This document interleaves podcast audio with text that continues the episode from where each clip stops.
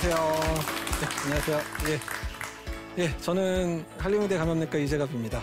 예, 다시 만나서 반갑습니다.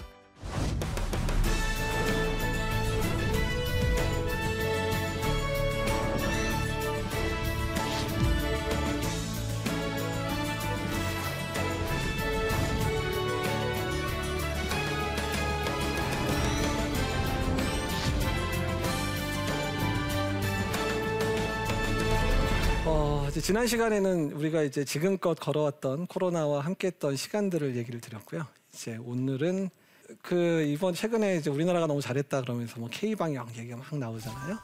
그러니까 이제 K 방역도 앞으로 더 잘해야지 이제 앞으로 우리가 코로나를 이겨낼 수 있으니까 한번 짚고 넘어가야 될 것 같아서 얘기를 드릴 건데요. 3T라고 들어보셨어요? 3T? 영어로 T가 세 개인데 테스트. 우리나라 뭐 진단, 진단 검사 뭐 유명했죠. Trace, 죽도록 추적이에요. 추적, 뭐 역학조사, 뭐 trace 그러니까 아시죠? 정말 열심히 쫓아다녔어요. 그리고 treat, 치료. 전 시간에도 얘기 드렸지만 우리가 뭐 생활치료센터도 만들고 그 다음에 일반 병원, 민간 병원을 아예 비우고 비우고 또한 이제 환자를 받기도 하고 그다음에 대학병원들은 다 중환자실 비워서 환자를 받아주는 이런 과정들을 통해서 치료를 정말 잘했다. 그래서 한국의 방역의 성과를 얘기할 때 이렇게 3T라는 얘기를 가지고 얘기를 많이 해요. 그러면 왜 이런 3T가 이 코로나에선 중요하냐라고 말씀을 드리면 코로나19는 그러니까 매번 얘기 드리지만 백신도 없고 치료제도 없어요. 그러니까 어떻게 해야 돼요? 그냥 의심되는 사람 빨리 진단해서 빨리 격리 또 치료 잘 해가지고 하고 또한 그 진단된 사람에 접촉된 사람들도 열심히 찾아가지고 열심히 찾아내다 보면 그 사람 우리 지역 사회 내에 감염된 사람의 숫자를 줄일 수 있으니까 그거 자체가 감염병을 차단하는 가장 중요한 수단이 되는 거예요. 그래서 백신이나 치료제가 없을 때 이런 방법, 그러니까 이런 우리가 추적하고 격리하고 뭐 이런 방법, 또 사회적 거리두기하고 이런 방법들을 우리가 비약물적 예방 또 비약물적 확산 방지라고 얘기하는데 어떤 약물적인 치료라든 약물적인 예방이 어려울 때까지는 이 방법을 잘, 잘 동원해야 되고 우리나라가 K방역에서 이 부분을 잘 동원했기 때문에 지금껏 잘 버티고 있었습니다. 그러면 우리가 1월 10일 달에 1월 10일에 이제 그런 진단 얘기들이 나오고 난 다음에 우리나라의 민간 병원에서 코로나19 검사가 가능해진 게 2월 7일이었어요. 그러면 거의 한 달의 시간 동안 어떤 일이 벌어진 거냐면 질병관리본부에서 테스트를 만들었고요. 그 만든 거를 표준으로 해서 테스트 방법들을 다 회사한테 이런 식으로 진단 걸 세울 거니까 너네도 이제 다 만들어봐. 그러면 너네가 그걸 그 시약들을 다 만들어서 가져오면 질병관리 본부가 밤새 이 테스트가 정말 괜찮은 테스트인지 정확한지를 밤새 테스트를 해주고 그러면 대량 생산을 한 다음에 어떻게 해야 돼요? 개별 그 검사하는 병원들에 뿌리면 그 병원들이 또 그 검사할 때 정확하게 해야 되잖아요. 그 정확도를 하는 방법들을 또 질병관리본부하고 또 뭐 진단검사 의학회 또 정도관리협회라고 이런 거를 관리하는 데서 밤새 그거를 확인해줘서 병원들이 정확한지를 알려줬어요. 그래서 2월 7일 날 이제 3천 명 정도 검사가 가능해졌고요. 2월 말에 거의 만 명이 넘는 수준. 지금은 솔직히 마음만 먹으면 하루에 10만 명, 20만 명도 할 수 있는 수준도 돼요. 근데 대신에 이제 그 돌릴 만큼 사람들이 정말 밤새 고생을 해야 되는 방법도 있고 요새는 이제 이제 진단 키트 하나로 한 명만 돌리는 게 아니라 열 명 거를 넣어가지고 거기서 돌려가지고 하는 방법이 되니까 이제 2만 명 돌릴 수 있다는 얘기는 그냥 마음만 먹으면 20만 명도 가능하다는 얘기죠. 어떤 그렇게 됐었고요. 게다가 우리가 대구 경북 때 환자 많이 늘어나는 것 때문에 이제 그 환자 검체를 채취를 해야 뭐 검사를 할 거 아니에요. 근데 검체 채취할 수 있는 방법을 빠르게 하기 위해서 만든 방법들이 있었죠. 가장 대표적인 지난 시간에 얘기한 드라이브 스루. 또뭐 뭐 걸어가면서 그냥 걸어가면 이제 물어보고 그 다음에 코 찔러서 검사해주고 walk-through 뭐 이런 방식들 검체에서 대규모로 검체 채취를 할 수 있는 방법들도 우리나라가 잘 만들었기 때문에 그래서 대구 경북처럼 환자가 막 하루에 800명 막 이렇게 나올 때도 잘 감당했고 했었다 이런 부분들 다 기억하실 겁니다. 치료와 관련해서는 이미 저희가 생활치료센터 얘기를 드렸죠. 생활치료센터를 통해서 한 3천 명 넘게 경증 환자를 치료를 했었고 중환자실도 했었고 심지어 대구 경북 같은 경우는 대구 경북에 공공병원이 대구의료원 딱 하나 있었어요. 그러니까 대구 안에는 대구의료원 딱 하나 있었거든요. 거기에 아무리 코로나 환자 많이 입원해봐야 한 100명에서 200명밖에 입원을 못 하는데 대구 경북에서 거의 만 명 가까이 환자가 발생했으니까 그 환자들 어떻게 할 방법이 없었잖아요. 그러니까 어떻게 했냐면 대구 동산병원 같은 경우는 민간 병원이에요. 그냥 민간 진짜 대학 병원이죠. 대구 동산병원. 근데 우리 병원 전체를 그냥 코로나 환자 받겠다 그래서 환자 다 퇴원시키고요. 병원 전체를 코로나 환자 보겠다라고 만들었어요. 대구에 있는 대학 병원들 같은 경우는요. 그냥 자기한테 오는 중환자만 본 게 아니라 대구의 그 뭐 영남대병원이라든지 뭐 대구 카톨릭대병원, 뭐 경북대병원 이런 데는 자기 병원의 병동을 한두 개를 다 비웠어요. 거기다 음악기를 다 막 정말 급하게 음악기 막 여기저기서 끌고 와가지고 설치해가지고 그렇게 해서 환자를 다 받아줬거든요. 그래가지고 뭐 한 번에 뭐 100여 명씩도 다 치료를 했어요. 그러니까 그렇게 민간 병원이나 공공병원이나 다 합력을 해서 환자를 받아서 치료를 해줬고 그래도 모자라가지고 그래서 생활치료센터도 만들었던 거거든요. 어떤 그렇게 해서 지역사회 내에서 확진된 사람이 다 어떻게 된 거죠? 병원에 입원하든 생활치료센터 입원을 하니까 가족한테 옮길 위험도 없고 또 그분이 혹시 내가 확진자인지 모르고 돌아다니다가 다른 분한테 전파시킬 위험들도 줄어든 거 아니에요? 그러니까 그 부분 때문에도 대구 경북의 상황이 빨리 빨리 빨리 안정화되는데 상당히 중요한 역할을 했었고요. Trace 하면 우리나라 뭐 과학 기술 중에 가장 자신 있는 거 뭐죠? 뭐 정보통신 기술, 뭐 ICT 기술 엄청나잖아요. 그러니까 그 방법들을 그러니까 메르스 때 이제 그 사람의 진술을 뭐 이렇게 따라서 해보니까 기억이 안 나는 경우들이 사실 많아요. 그러니까 그 사람의 기억이 가질 수 있는 한계를 극복하기 위한 방법 쓴 거예요. 어, 예, 스마트폰 좀 줘보세요. 그 스마트폰에 어디 다녔는지 쫙 추적이 되고 신용카드 사용 내역 쫙 돌면 어디서 밥 먹으셨네요. 백화점 들리셨네요. 다 추적이 되니까 거기에다가 다 아, 여기저기 다니셨으니까 여기에 만난 사람들한테 연락을 줄 수 있는 그런 방법들도 했고요. 그런 거를 다 동원을 해가지고 어떻게? 예전에는 그냥 저쪽을 찾아서 격리만 시켰지만 지금은 접촉자들을 다 어떻게 하고 있어요? 다 검사해요. 그러니까 무증상 감염자까지 다 찾아내고 있죠. 그러니까 이런 역할들. 그래서 우리나라가 가지고 있는 그런 특징적인 그런 ICT 기술을 활용해서 그렇게 하고 있는데 중간에 좀 그런 문제는 있어 있었죠. 그러니까 동선이 이제 드러나느라고 드러나니까 그게 개인적인 그런 프라이버시나 이런 문제들을 외국에서 지적을 하긴 했는데 그 부분도 잘 수렴이 돼서 이제 특정 공간인데 거기에 있었던 사람들이 다 특정 CCTV 사각지대가 있거나 이래서 다 체크가 안 되는 그런 경우는 이제 장소를 밝히고요. 그러지 않은 데는 장소를 밝히지 않고 있어요.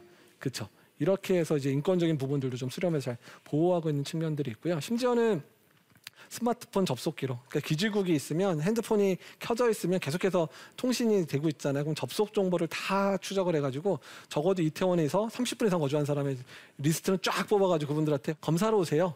그래서 그러면 이제 자기가 혹시나 이제 그런 걸 밝히기 싫은 사람은 이제 보건소 와서 저는 익명으로 합니다. 그러면 핸드폰 번호 적어놓으면 결과를 음성이냐 양성이냐면 통보를 해주는 그런 방식으로도 했거든요. 참 우리나라 대단한 국가예요. 예. 근데 어떻든 그것도 또 균형을 잘 이루는 것도 중요하죠. 그러니까 그 감시당한다는 느낌 받으신 적 있으세요? 그러진 않잖아요. 그러니까 그렇게 어쨌든 국민들은 편하게 생활할 수 있지만 적어도 감염의 위험 있는 사람들은 적절하게 끌고 다니는 이런 기술들을 활용한 좀 자랑스럽기는 하네요. 예. 앞으로 더 잘해야 되겠죠. 또 그렇게까지 지금 왔습니다.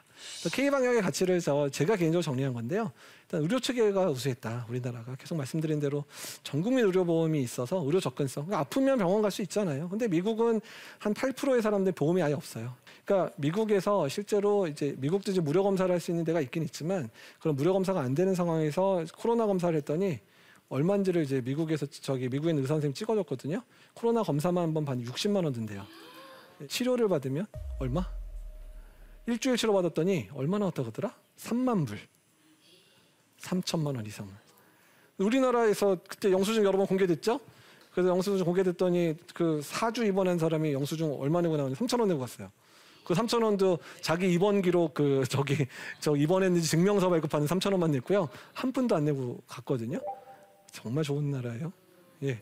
그러니까 감염된 사람이 감염이 되면 슬프기는 하지만 적어도 정부가 진단도 해주고 치료까지 다 해주니까 해주니까 마음껏 우리들이 검사 받으러도 오고 또 치료를 정부가 해주니까 그러니까 사람들이 와서 지역 사회 내 그래도 감염돼서 돌아다니는 사람이 많이 없게 만든 부분들이 있죠. 게다가 더 중요한 거 병상도 많고 중환자실도 많거든요. 그래서 뭐 예년에 2018년 이런 연구 보면 의료의 합리화나 의료비를 줄이기 위해서 병상 관리에서 좀 줄여야 된다 얘기가 막 나오고 있었는데 그때 근데 못 줄였어요. 근데 이용을 하는데 없앨 수는 없으니까. 근데 안 줄여놓으니까 이때 이용하는 거죠. 어쨌든 그 대학병원들이 다 중환자 그렇게 치료해주고 없는 병상 만들어서 해주고 뭐 이런 병상 수는 충분하니까 그냥 일반 환자 숫자만 줄여버리면 어디든 코로나 환자 치료받을 수 있었고 더 중요한 거 아, 우리나라의 그 의사들 간호사들 아뭐 세계적인 실력을 가지고 있잖아요.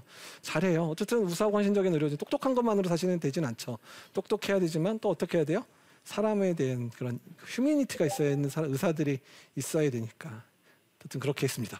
그 다음에 이제 기술적 가치는 아까 말씀드린 부분이에요. 그러니까 진단키트 신속한 개발, 승인, 또 드라이브스나 워크스루 같은 창의적인 접근, 또한 ICT 기술을 통한 역학적 검열 시스템. 이 부분 자랑하고 얘기해도 될 상황들이에요.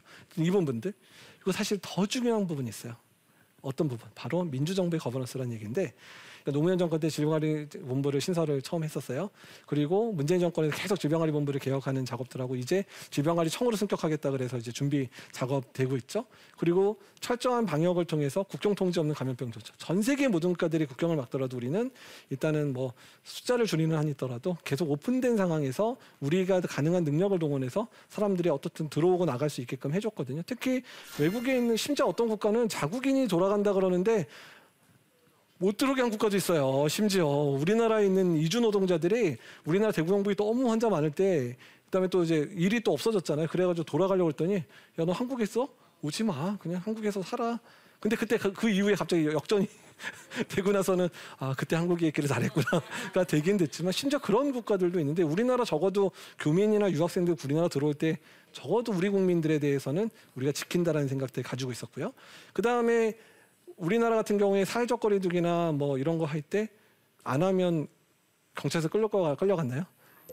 마트 그냥 마스크 안 쓰고 가면 이러지 않았죠. 예. 근데 외국은 어땠어요? 너무 유행이 심하니까 어떻게 락다운이라 그래서 집 밖에 못 나가. 집 밖에 나가는 거는 어떤 생활용품 사러 가는 거나 병원 가는 것 안 돼. 다 증명받고 나갔어요. 그게 어느 국가에서? 영국, 미국, 우리가 아는 우리보다 훨씬 더 민주국가라고 생각했던 국가들이 그렇게 했었거든요. 근데 우리는 어떻게 했어요? 열심히 찾아내고 열심히 진단하고 이렇게 해서 환자들이 되도록 지역사회 내에 안 지나가게 이렇게 만들어 놨더니 우리 일반 국민들은 우리의 일상생활이 그래도 아주 옛날처럼 일상을 유지는 못했지만 일상을 유지할 수 있는 상황을 만들었죠. 또 오히려 자가격리 대상자들이 그 2주간의 힘든 시간을 잘 지켜, 뭐 가끔 말 안 듣는 분들 있지만 그분들이 자가격리 잘 지켜주시고 또 입원해 있는 환자분들이 그 힘든 기간 4주 5주를 잘 버텨주셨기 때문에 상당히 우리 분나라 그런 부분 잘했다는 부분 말씀드린 부분입니다. 그러면 2차 유행은 정말 있을까? 이분 제일 궁금하셨을 건데 어, 이제 미국에 아주 유명한 그런 연구소가 있는데 연구소에서 예측을 해서 세 가지 모델을 얘기를 했어요. 그러니까 윗부분은 그냥 보셔도 알겠죠? 우리 대구 경보항 발생한 것처럼 느슨해지면 또 지속적 유행 패턴. 그러니까 느슨해지면 한번 유행했다가 또 확 조이면 떨어졌다가 이런 식으로 지속적으로 뭐 계절과 무관하게 유행할 수도 있다.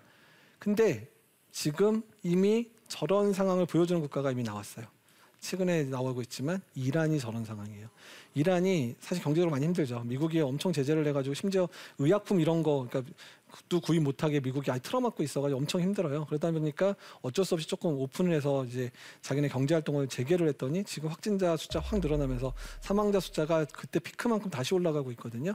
그러니까 이게 경제를 오픈하는 것까지는 좋지만 그럴 때 방역 수칙을 그 현장에서 지키지 않은 상태에서 하게 되면 언제든 재유행이 올 수 있다라는 걸 이미 이란이나 이런 모델을 봤을 때 보여요. 그 다음에 RM 모델이 이제 스페인 독감과 같은 모델. 그러니까 한번 유행이 봄철에 한번 있다가 있다가 좀 방심하기도 하고 계절적 특성 때문에 코로나 바이러스가 차고 건조한 기후를 좋아하니까 가을철에 많은 유행이 생기는 부분들. 제일 끔찍한 경우예요. 그러니까 그렇다 그러면 우리나라 같은 경우라면 만약 2차 유행이 스페인 독감까지 온다 그러면 우리나라가 만 명 발생해서 지금 270명 사망을 했단 말이에요. 그러면 다섯 배 이상 발생하면 5만 명이 발생하고 1000명이 넘는 사람이 살수 있어요. 그러니까 대비를 철저히 하자. 적어도 저 상황 만들지 말자. 그리고 가장 좋은 모델이 마지막 거예요. 그냥 한 번 유행하다가 이 바이러스가 그냥 조금씩 이러다가 그냥 저절로 사라지는 그냥 slow burn, 그냥 타버린, 그냥 연소돼서 없어지는 패턴인데 어느 전문가도 세 번째가 될 거라 생각은 안 하고 있어요. 예. 저게 이제 사스가 저랬어요. 사스가 한 번 이렇게 유행하다가 그냥 갑자기 사라졌거든요. 이유는 모르는 사라졌는데 근데 지금 상황 사라질 것 같지 않죠. 뭐 브라질 전환이 나고 아프리카만 환자 늘어나는 걸 보게 되면 계속 될 것 같은 생각이라 이게 좀 비관적인 얘기만 들어 상당히 죄송한데 우리가 잘해야 된다는 얘기를 드리는 부분이에요. 예. 그래서 2차 유행을 대한 중부, 뭐 질병관리본부 이제 질병을 청으로 바꿔서 앞으로 더 잘할 수 있게 하는 능력 기차해야 된다. 그리고 감염병 감시 기능. 그러니까 지역 사회 내 환자가 얼마나 있는지 계속 모니터링을 해야 되거든요. 그러니까 지금 진단된 숫자 말고도 조용한 감염이라고 얘기하잖아요. 그러니까 그런 사람들을 찾아내야 되는 방법들. 서울시가 이제 그래서 이번 주부터 검사 원하는 사람 다 무료로 해주겠다. 일주일에 천 명씩 해주겠다. 이렇게 얘기를 하잖아요. 그러면 그렇게 공고를 내면 그래도 내가 조금 찜찜한데 검사를 할까 말까 하는 분들도 어, 공짜면 내가 한번 가서 할게. 이렇게 되잖아요. 그렇게 되면 이제 그 중에 혹시라도 확진자가 나오면 아, 지역 사회 내에 아직도 우리가 조용한 감염 환자들이 있는 거구나. 이런 거 발견할 수도 있는 거죠. 그런 것들도 지금 만들어 들어가고 있고요. 그리고 감염병 입원 체계도 정비해야 된다는 얘기인데 지금 대구 경북은 그때 생활치료센터 만들어가지고 했지만 서울 안에요. 그런 연수원 시설이 있을까요, 없을까요? 서울은 오히려 병원이 많고 이제 병실이 많지만 그런 시설이 없어요. 경기도는 오히려 생활치료센터가 많은데 대학병원이 몇 개 없죠.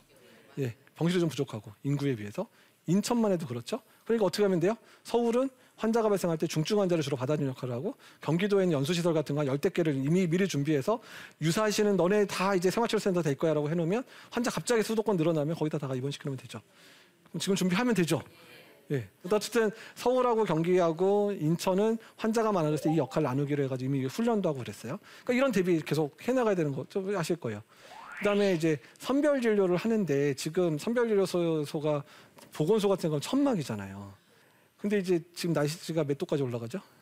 30도, 막 35도 이렇게 올라가는데 거기에 그 보호구 제가 에볼라 때 한번 옷을 입고 한 너무 일이 많아 3시간을 입어봤는데 가면 철렁 출렁철렁 소리가 나요. 물이 여기 고여가지고 땀 때문에 철렁철렁. 그래서 옷을 딱 받으면 땀이 후루룩 이렇게 떨어질 정도로 나거든요.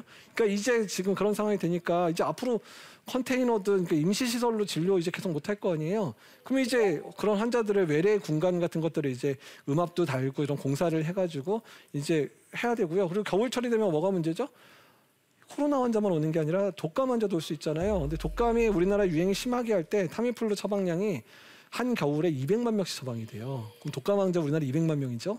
그것 플러스 코로나 환자까지. 근데 독감하고 코로나하고 증상이 비슷비슷하잖아요. 그러면은 그거 200만 명을 진료하려면 저렇게 컨테이너나 저런 거로 그다음에 한겨울에 이렇게 추워 죽겠는데 막 이러면서 환자 볼 수는 없고 환자를 보는 것뿐만 아니라 대기를 바깥에서 벌벌 떨면서 대기를 못할 거 아니에요. 그러니까 이제 그런 시설도 이미 우리가 준비를 하고 있어야 되는 얘기를 드리는 거예요. 취약계층에 대한 지원. 외국인 노동자들. 예. 어디가 문제? 싱가폴이 외국인 노동자들에서 갑자기 발생해서 만 명 넘게 발생을 했죠. 거기는 이제 이주자들이 따로 있는 그런 숙소가 있는데 거기서 유행을 하면서 열악한 시설에서 유행하면서 막 엄청난 숫자가 반달했고 발생을 했기 때문에 이런 외국인 노동자에 대한 이제 처우들을 개선을 하고 그 다음에 이런 불법 체류를 하더라도 일단은 이런 검사나 치료가 다 무료로 진행되게 해놨어요. 왜냐하면 거기서 걸려가지고 확진되고 치료했는데 너는 이제 추방이야 이래버리면 이 사람들이 치료받아 안 오잖아요. 그러니까 이제 이 부분들 일단은 그거를 다 유예를 시켜놨거든요. 그래서 근데 다만 그 사람들 언어가 다르고 이러니까 여러 언어를 통해서 그 사람들이 알 수 있도록 하고 그 사람들이 많이 있는 그런 커뮤니티에다가 안내를 해서 우리가 너희들 다 무료로 점사하고 무료 치료해 주니까 혹시 증상 있으면 빨리 와야 돼 이런 식으로 계속 하는 필요가 있고 또 취약한 데 또 어디 있죠? 요양시설, 장애시설.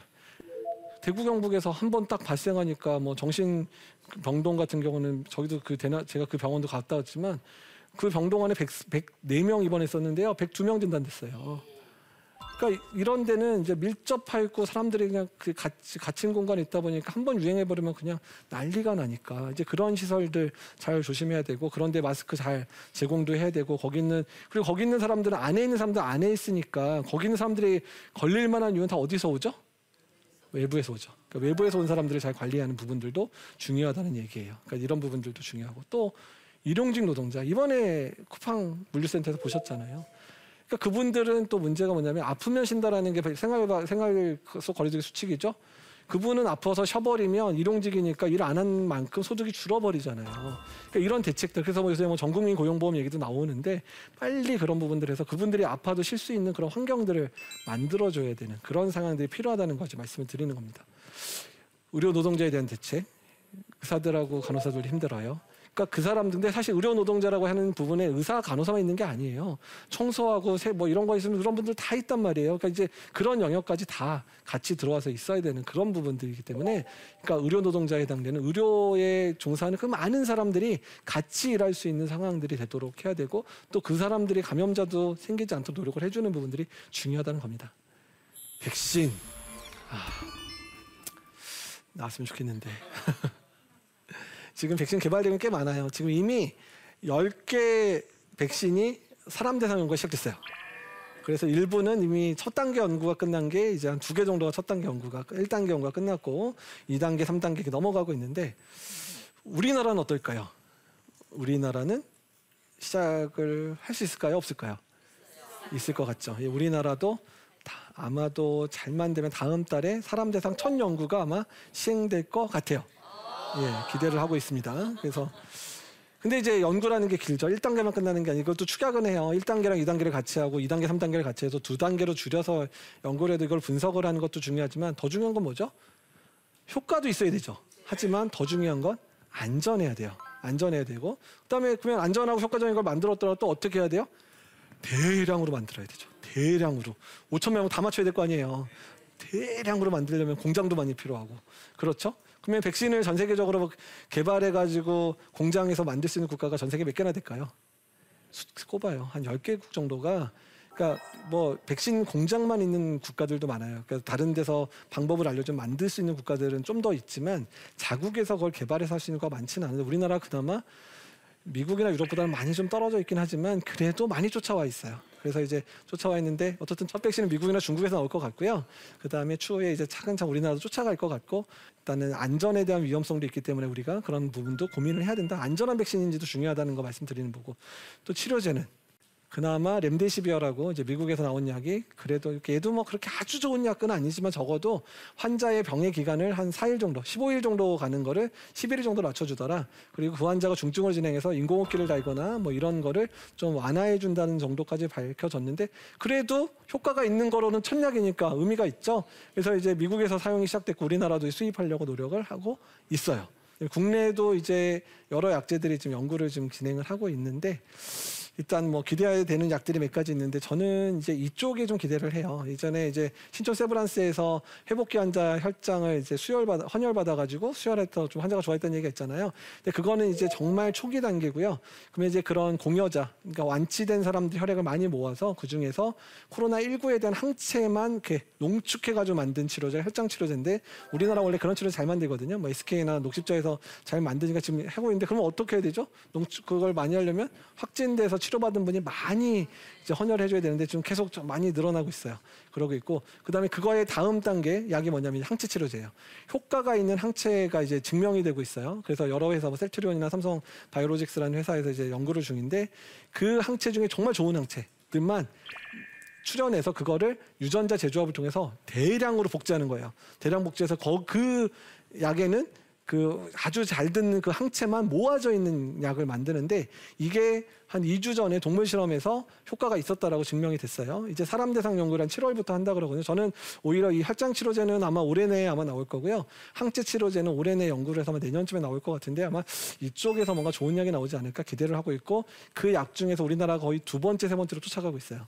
이쪽 계열에서는. 그래서 이쪽이 좀 더 이제 좀 좋은 그런 효과를 내지 않을까 기대를 하고 있어서 그러니까 아주 없는 건 아니다. 그러니까 백신은 좀 어느 연구가 계속 많이 진행되고 있고 치료제도 정말 아주 좋은 치료제 나오려면 시간이 걸리겠지만 그래도 일단은 희망스러운 좀 약은 조금씩 조금씩 나오고 있다 정도 생각을 하고 있습니다. 그래서 이제 강의를 마치려고 하는데요. 어떻든 앞으로의 일상 자체가 우리가 생각하는 일상보다는 다른 일상이 될 거다. 그리고 아까 계속 예측 모델 말씀드렸지만 방심하면 다시 찾아온다. 그래서 방심하지 말고 조금 힘드시더라도 조금 더 좀 버티다 보면 열심히 백신하고 치료제 개발하고 있는 사람들이 있으니까 좋은 치료제와 좋은 백신이 나오면 우리가 그때쯤 되면 조금 더 자유로운 삶을 살 수 있지 않을까 기대를 해보게 됩니다. 예. 그러면 질문 한번 받아볼까요? 질문 있으신 분 있으신가요? 질문해 주시죠. 교수님께서 말씀해 주신 치료제와 백신 개발에 그 힘쓰시고 계시는데 언제쯤 예상을 하고 계시는지 여쭙고 싶습니다.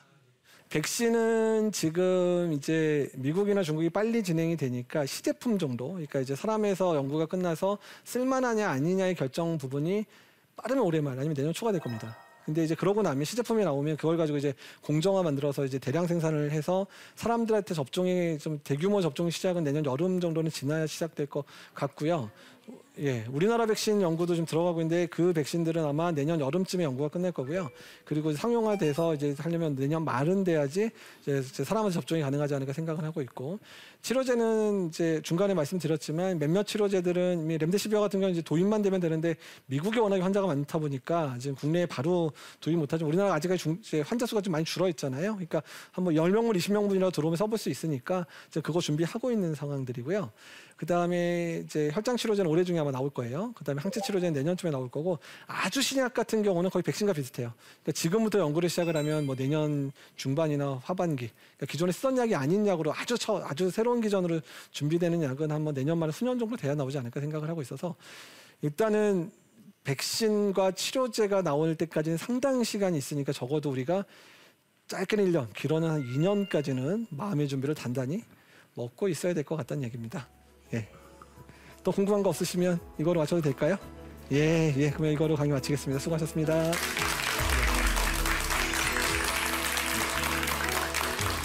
그 이번 최근에 이제 우리나라가 너무 잘했다 그러면서 뭐 K 방역 얘기가 막 나오잖아요. 3T라고 들어보셨어요? 3T? 테스트. 우리나라 뭐 진단, 진단 검사 뭐 유명했죠. Trace, 뭐 역학조사. 뭐 trace 그러니까 아시죠? 정말 열심히 쫓아다녔어요. 그리고 treat, 치료. K 방역의 가치를 저 제가 개인적으로 정리한 건데요. 일단 의료 체계가 우수했다. 진단키트 신속한 개발, 승인. 또한 드라이브스나 워크스루 같은 창의적인 접근, 또한 ICT 기술을 통한 역학조사 검역 시스템. 이 부분 자랑하고 얘기해도 될 상황들이에요. 그러니까 백신은 좀 어느 연구가 계속 많이 진행되고 있고 치료제도 정말 아주 좋은 치료제 나오려면 시간이 걸리겠지만 그래도 일단은 희망스러운 좀 약은 조금 조금씩 나오고 있다 정도 생각을 하고 있습니다. 지금 환자 수 적을 때 열심히 준비를 해서 앞으로 있을 여러 상황을 준비해야 된다는 얘기를 드린 겁니다.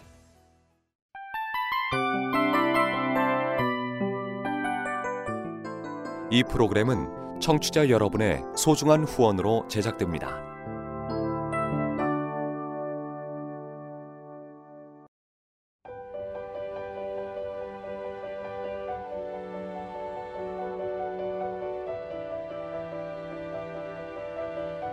세상에는 수많은 교회들이 있지만 더 깊이 있는 말씀 강해를 찾기 위해 크기로만 교회를 선정하지 않습니다.